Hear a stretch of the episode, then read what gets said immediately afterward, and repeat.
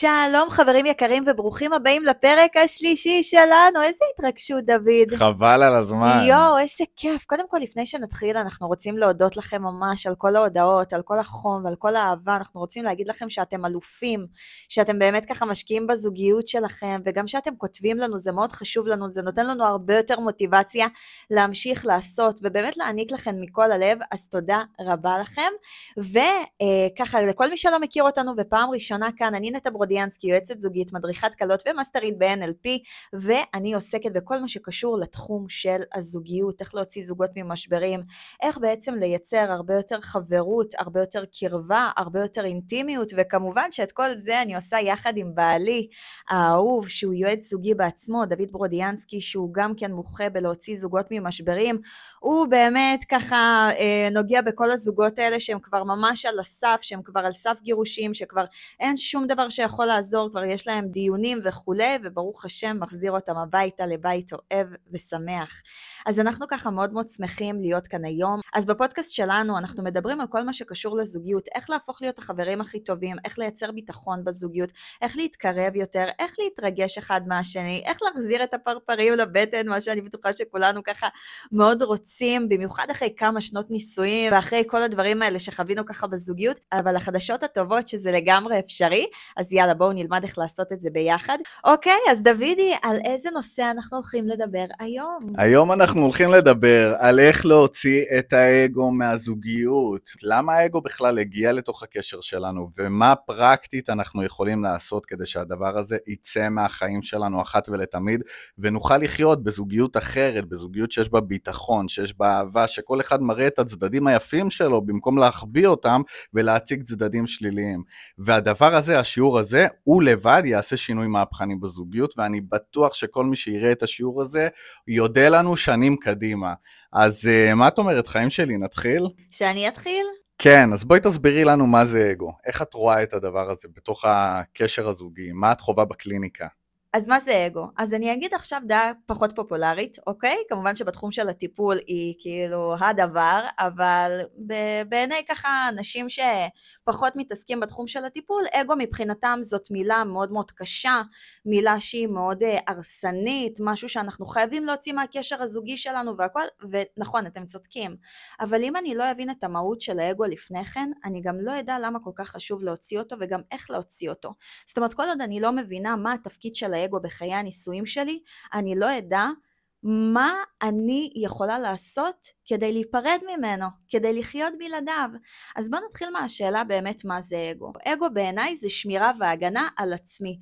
למה? זה נשמע כזה קצת תמוה, מה זאת אומרת שמירה והגנה? ההפך, זה ריבים, זה הרסני, זה הכל. אבל לא, אגו נועד כדי שאני אשמור על עצמי מכל מה שאני חוששת שיקרה. לצורך הדוגמה, הרבה מאוד פעמים אנחנו רואים את זה אצל זוגות צעירים, מי יתקשר ראשון, מי יעשה את הצעד, למה הם מונעים כל כך מאגו? כי הם מפחדים להיפגע, הם מפחדים לקבל פגיעה, הם מפחדים שהצד השני אולי ידחה אותם, הם מפחדים מכל כך הרבה דברים. עכשיו נכון שאנחנו כבר נשואים, אבל עדיין החשש הזה נשאר איתנו. זאת אומרת, אם אני מורידה את האגו שלי ואני מדברת את, את התחושות האמיתיות שלי, לא בכעס, לא בעצבים, אני באה אליך ואני אומרת לך, דוד, תקשיב, מה זה נפגעתי?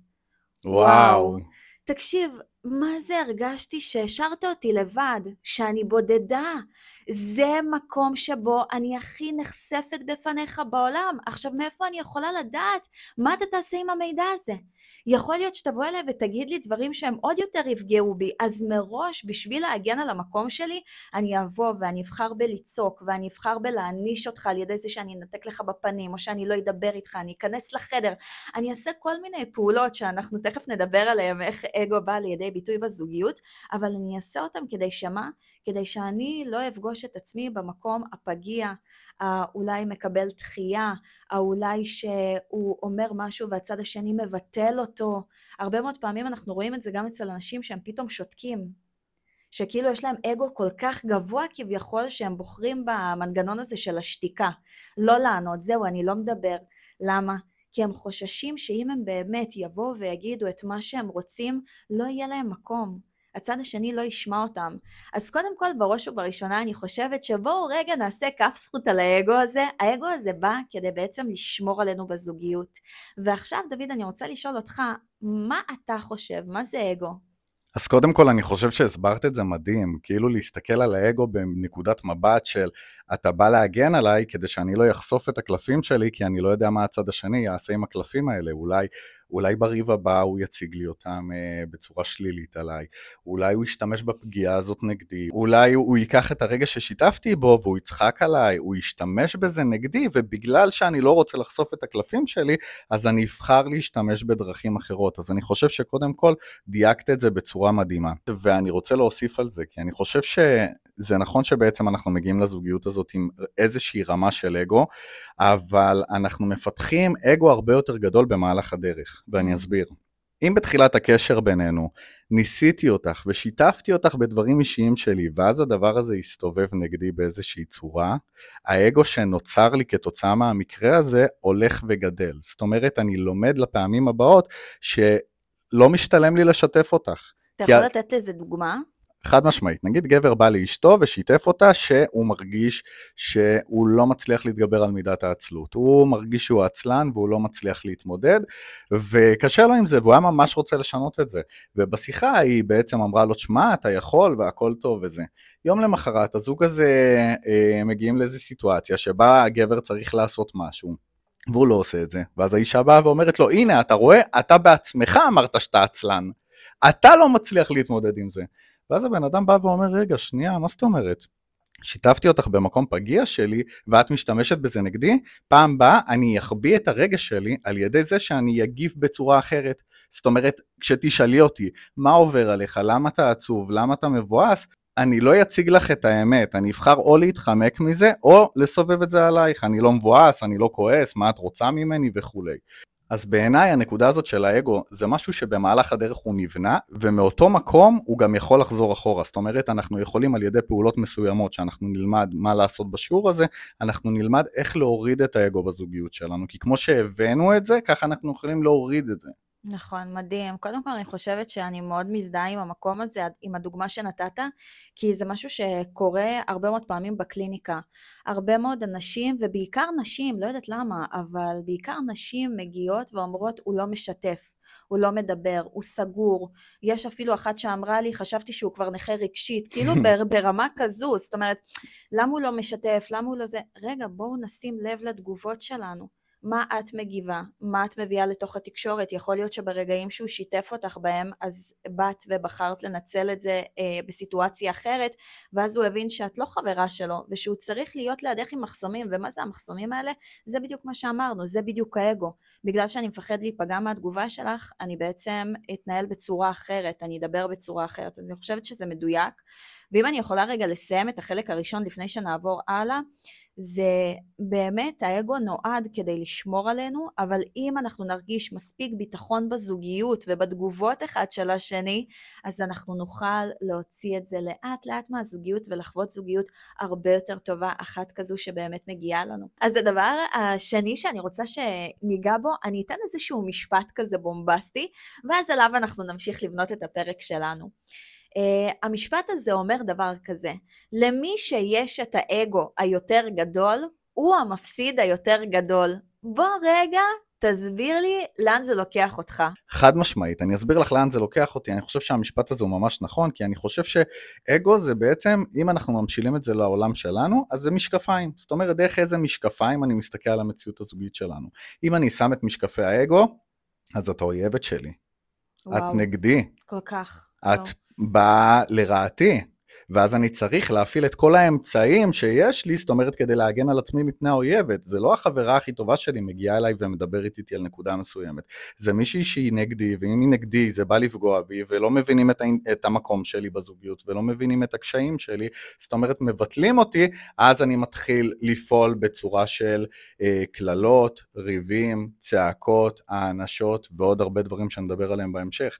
אבל עצם זה שאני בוחר לשים את המשקפיים של האגו, את הנקודת הסתכלות הזאת, אני המפסיד הכי גדול.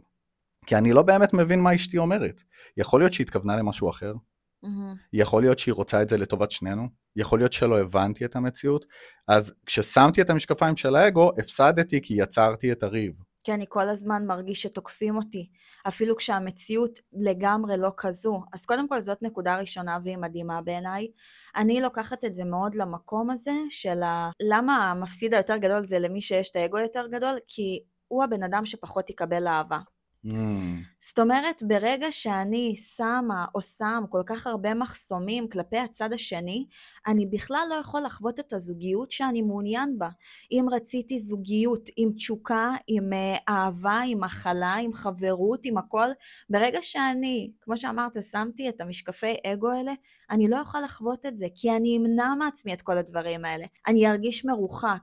אני ארגיש שאין כאן תקנה, אני ארגיש מאוד לבד ומאוד מאוד בודד. אז אני חושבת שבאמת הדבר השני, הנקודה הזו שהצד ששם את האגו בקדמת הבמה, בזוגיות, הוא באמת הולך להפסיד את הדבר החשוב ביותר בחיים, שזה האהבה. לשם זה כאילו התכנסנו, לשם זה אנחנו כאן, כולנו פועלים למקום של אהבה, אנחנו מתנדבים כי אנחנו מרגישים שאנחנו נותנים מעצמנו וזה גורם לנו להרגיש הרבה יותר חשובים, ומה זה כל הדבר הזה? זה, זה אהבה כאילו. אז התחתנו באמת בשביל אהבה, אני חושבת שזאת הנקודה, והאגו הזה הוא זה שמונע מאיתנו לקבל את הדבר שלשמו כולנו הגענו לעולם הזה.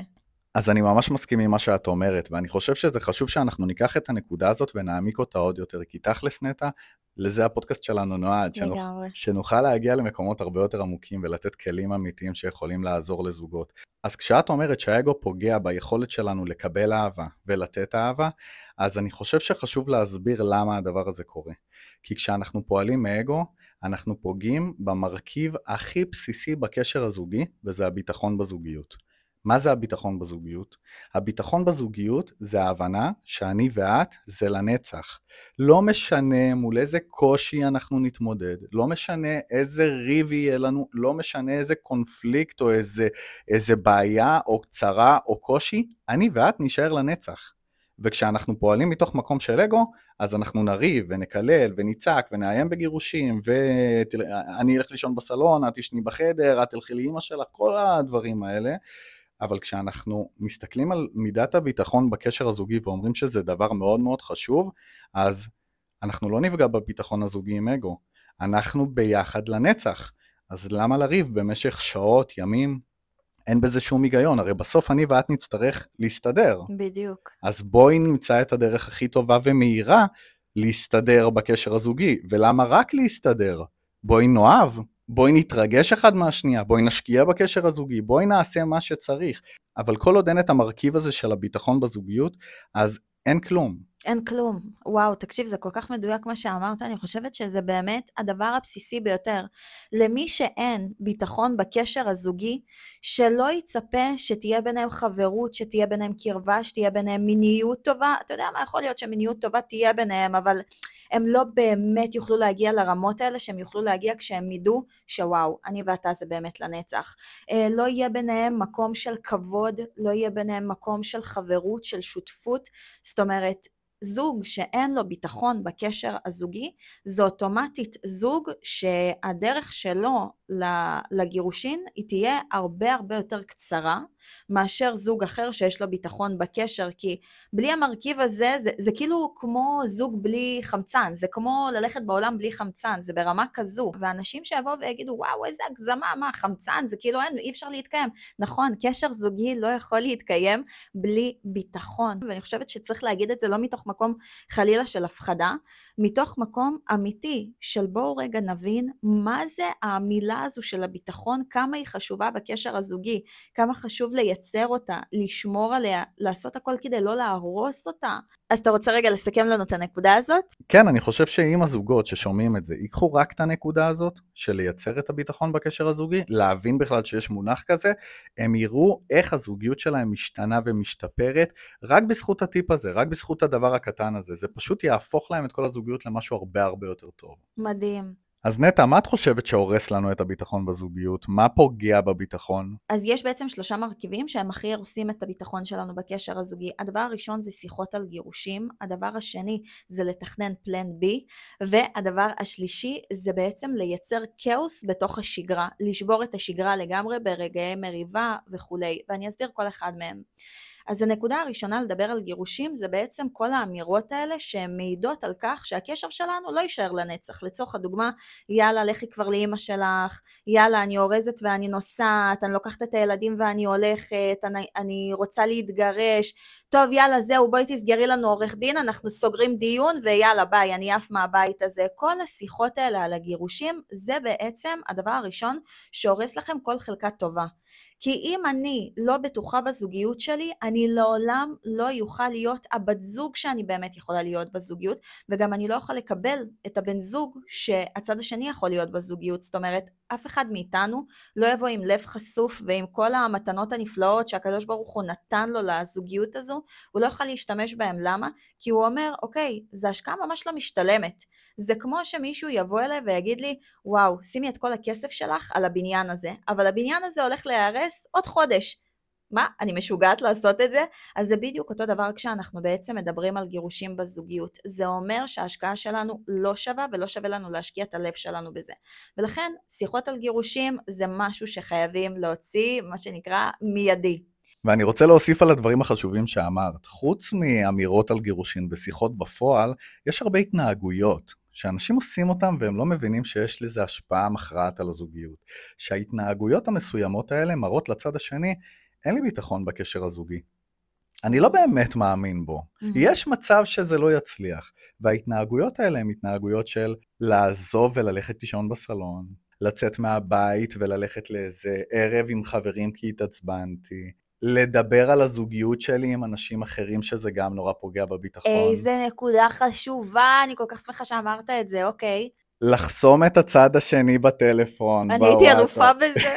כן, כן. אלו ועוד הרבה, אלו התנהגויות שמערערות את הביטחון, מערערות את היציבות. הן גם מונעות מתוך אגו, אבל הן פוגעות בביטחון שלנו בקשר, והן הרסניות לא פחות מאמירות כמו אני רוצה להתגרש. אם הבן אדם קם ועוזב את הבית והולך להורים שלו לישון שם יום-יומיים, זה לא פחות גרוע מלהגיד, יאללה בואי נתגרש. לגמרי, יואו, איזה נקודה חשובה, אני מה שמחה שהוספת על הדברים, באמת, זה, זה ממש קריטי בעיניי, כל הכבוד. אה, ובואו נדבר על הנקודה השנייה, על לתכנן פלן B. מה זה אומר? יש זוגות שממש מגיעים לכל מיני תהליכים אצלנו, ואתה יודע את זה, וכל אחד מגיע לחוד. ובעצם מה שקורה בשיחות זה שהם אומרים, אוקיי, אנחנו כבר תכננו שאנחנו מתגרשים, זה לא משנה והכל, באנו לעבור את התהליך הזה כל אחד בנפרד, כדי שבזוגיות הבאה יהיו לנו כלים. פלן B. פלן B, ממש לתכנן פלן B. זאת אומרת, מה יקרה אם הדבר הזה לא יצליח? אז ברור שזה לא יצליח. וויל סמית אמר את זה.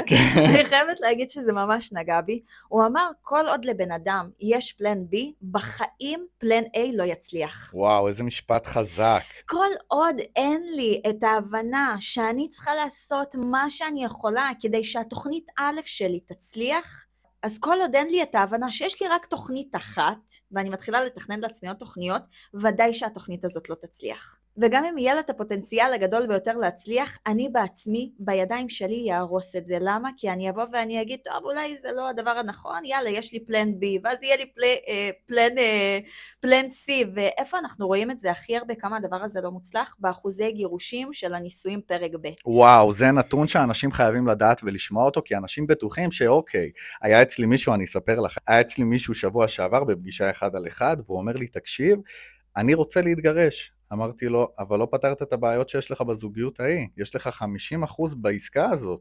זאת אומרת שיש לך אחריות על הדברים שקרו, אתה באיזשהו מקום יצרת אותם, אז מה, מה יהיה שונה בזוגיות הבאה? הוא אומר שבזוגיות הבאה הוא יתחיל מנקודת התחלה יותר טובה.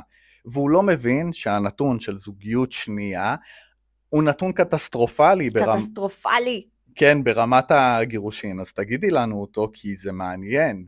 וואו. אז אה, בעצם המחקרים מוכיחים שמבחינה סטטיסטית אה, אחוזי הגירושים שלנו זה בעצם 30 אחוז מתוך 100 אחוז שמתחתנים הם בעצם מתגרשים. בנישואים אוקיי? ראשונים. בנישואים ראשונים.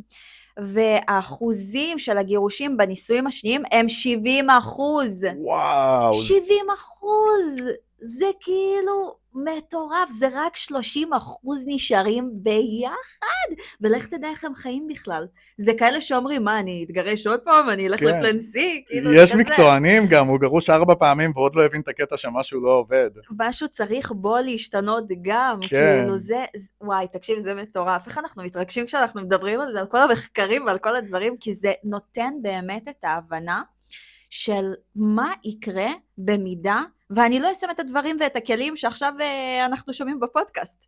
זה באמת ברמה כזו. נכון. זאת אומרת, מה יקרה אם לא יהיה לי ביטחון בקשר? כי יש הרבה פעמים את המקום הזה של האילוז' הזה, של אוקיי, אני אבנה לעצמי פלן בי, והפלן בי הזה יצליח. רוצה להגיד לכם שלא, חד משמעית. ואפילו אצלנו בסדנות יש הרבה נשים שהן בפלן בי, שהן, אה, שהן בפרק ב' ב- בחיי הנישואים, והם אומרים, אוקיי, אנחנו הבנו. אם זה לא עבד לי בפרק א' וזה לא עובד לי בפרק ב', משהו פה לא בסדר, אני כן, חייבת כן. לפתור את הדבר הזה. ממש ככה. אז לא יכולה להיות מציאות שבה אני מתכנן תוכניות מגירה. כי אם יש לי תוכניות מגירה, אני לא באמת משקיע. כי אני תמיד, אוקיי, רגע, אני אפתח חשבון בנק אחר, מה יהיה, מה עם הילדים? אם אני כבר מריץ לעצמי סצנריו בראש, של איך נראית המציאות שאני ואת נפרדים, מצד אחד זה נבואה שמגשימה את עצמה, ומצד שני זה גם לא נותן לי את האפשרות בכלל לתת 100%, לקבל 100%, לייצר מציאות שונה. ולכן, אם יש לכם איזושהי תוכנית מגירה, פשוט תזרקו אותה. איך טוני רובינס אומר? לשרוף את הספינות. תשרפו את הספינות האלה שיש לכם ותבואו 100%, כי אנחנו מתחתנים, זה מטרה. יש לנו מטרה להצליח בדבר הזה. לגמרי, להצליח בניסויים האלה, זו המטרה שלנו, לייצר את החיים שאנחנו רוצים. ואני רוצה שאנחנו ניגע בנקודה השלישית, כי אני מרגישה שאני ואתה עד הערב יכולים לשבת ולדבר פה. Uh, הנקודה השלישית שלנו זה לא לשבור את השגרה. וואו. זה הדבר שגם כן הוא הורס מאוד את הביטחון. אני הייתי אלוף בזה. אני יודעת. אני הייתי אלוף בזה. בוא תספר אתה, כן. כי אתה היית חוטא בזה. אני הייתי חוטא בזה, בנקודה של לא לשבור את השגרה. זה בדרך כלל קורה לילדים שגדלו אצל הורים שמשתמשים בהענשה ככלי חינוך. מה הכוונה? כשאני הייתי ילד, אז ההורים שלי השתמשו בכלים מעולם החינוך, שאחד הכלים זה הענשה, זה כלי גרוע, הוא לא טוב. אבל זה מה שהם ידעו במסגרת הכלים שלהם, והכל בסדר, כאילו כל אחד עושה את המקסימום הטוב שאפשר. וכשהייתי ילד, אז כל הזמן השגרה שלי הייתה משתבשת. מה הכוונה? אם הייתי רוצה לצאת עם חברים, ועכשיו התנהגתי לא בסדר, אז אני לא יוצא עם חברים. מהמם. אם יש עכשיו מסיבת כיתה, והתנהגתי לא בסדר, אז אין מסיבת כיתה. וכשגדלתי בלי לשים לב, הפכתי בזוגיות שלי לאותו האדם המעניש הזה. ואם אני ואת רבים ואני לא מרוצה ממשהו, אז לא נוסעים. אם. אם אני ואת עכשיו קבענו לצאת למסעדה ורבנו לפני זה, אז אנחנו לא מצליחים להתגבר על זה, אז לא נוסעים. ואני הייתי אומר לעצמי, מה זאת אומרת, למה שאני אסע? כאילו, לא טוב לנו ביחד, אז כאילו, באיזה קטע אני אסע? מהמם. אבל זה בלוף, כי זה להעניש את הצד השני. אם אני לא יודע שזה להעניש, זה לא הופך את זה ללא האנשה. מהמם. וזה כלי שאנחנו משתמשים בו. אז אני אשמח לשמוע מה את חושבת על הדבר הזה. אז רגע, בוא נעשה רק סדר לפני שאני ממשיכה הלאה. זה לא אומר שאנחנו יוצאים למסעדות כשאנחנו בכאסח. כן. אנחנו לא הולכים שותים קוקטיילים כשאנחנו בשיא הפיצוצים והריבים. ממש לא, אנחנו יושבים לפני כן, מדברים על זה, פותרים את זה, ואז יוצאים. ואיפה הדבר הזה בא לידי ביטוי אצל זוגות? הרבה מאוד פעמים הם שוברים את השגרה, אני אתן דוגמאות מאוד מאוד קטנות מחיי היום-יום. לצורך הדוגמה, יש זוג שקבע לנסוע לבדיקה אצל רופא, אוקיי? לאישה אין רישיון, והגבר ככה צריך להקפיץ אותה.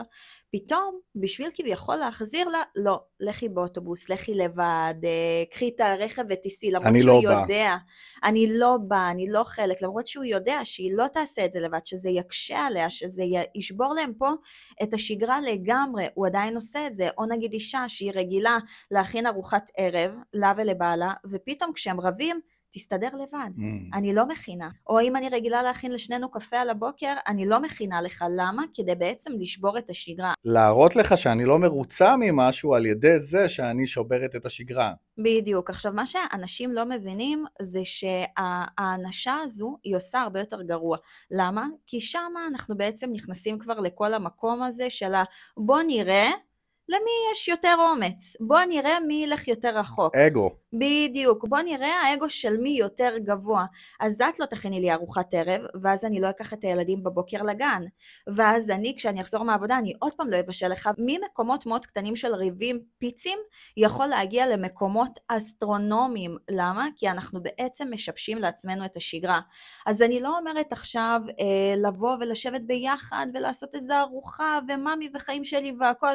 לא, אבל אם אתם רגילים לעשות דברים מסוימים בחיי היומיום שלכם ורבתם והתווכחתם, תמשיכו לעשות אותם. רוב הסיכויים שזה יביא אתכם למקום הרבה יותר שלו, הרבה יותר נוח בלדבר על הדברים ולפתור אותם פי עשר יותר מהר, מאשר כל שיבוש שגרה הזה שיוביל אתכם רק לעוד מקום של האגו וכל הדברים הבאמת מאוד הרסניים. זה ממש מתחבר לי, כי אנחנו מדברים בעצם על הנקודה של מה פוגע בביטחון. ועכשיו זה ממש ברור שלשבש את השגרה זה פוגע בביטחון הזוגי. אין לי ביטחון שהלו"ז שלי יתנהל כמו שצריך. אין לי ביטחון שהשגרה הזוגית שלי תמשיך להתנהל כמו שצריך. וזה מתקשר גם לנקודה של האגו, כי זה מגיע מתוך המקום של האגו, שאני לא רוצה לחשוף את הקלפים שלי ואת הרגשות שלי. אז אני חושב שזה ככה מחבר לנו בין כל הנקודות של לא לשבור את השגרה, וזה ממש חשוב. לגמרי, ואני חושבת שאם אנחנו רגע נסיים את הנקודה השלישית, זה עם זה שזה גורם לנו לא לסמוך אחד על השנייה. לגמרי. זה, זה מה שבדיוק הדבר הזה גורם, כשאני לא יכול לסמוך עלייך שיהיה לי ארוחת ערב, למרות שזה לצורך הדוגמה התפקיד שלך, אוקיי? כל זוג בוחר את התפקיד שלו, יכול להיות גם הגבר מבשל, ואז הוא כאילו יוצר חוסר שגרה על ידי זה שהוא הורס את זה.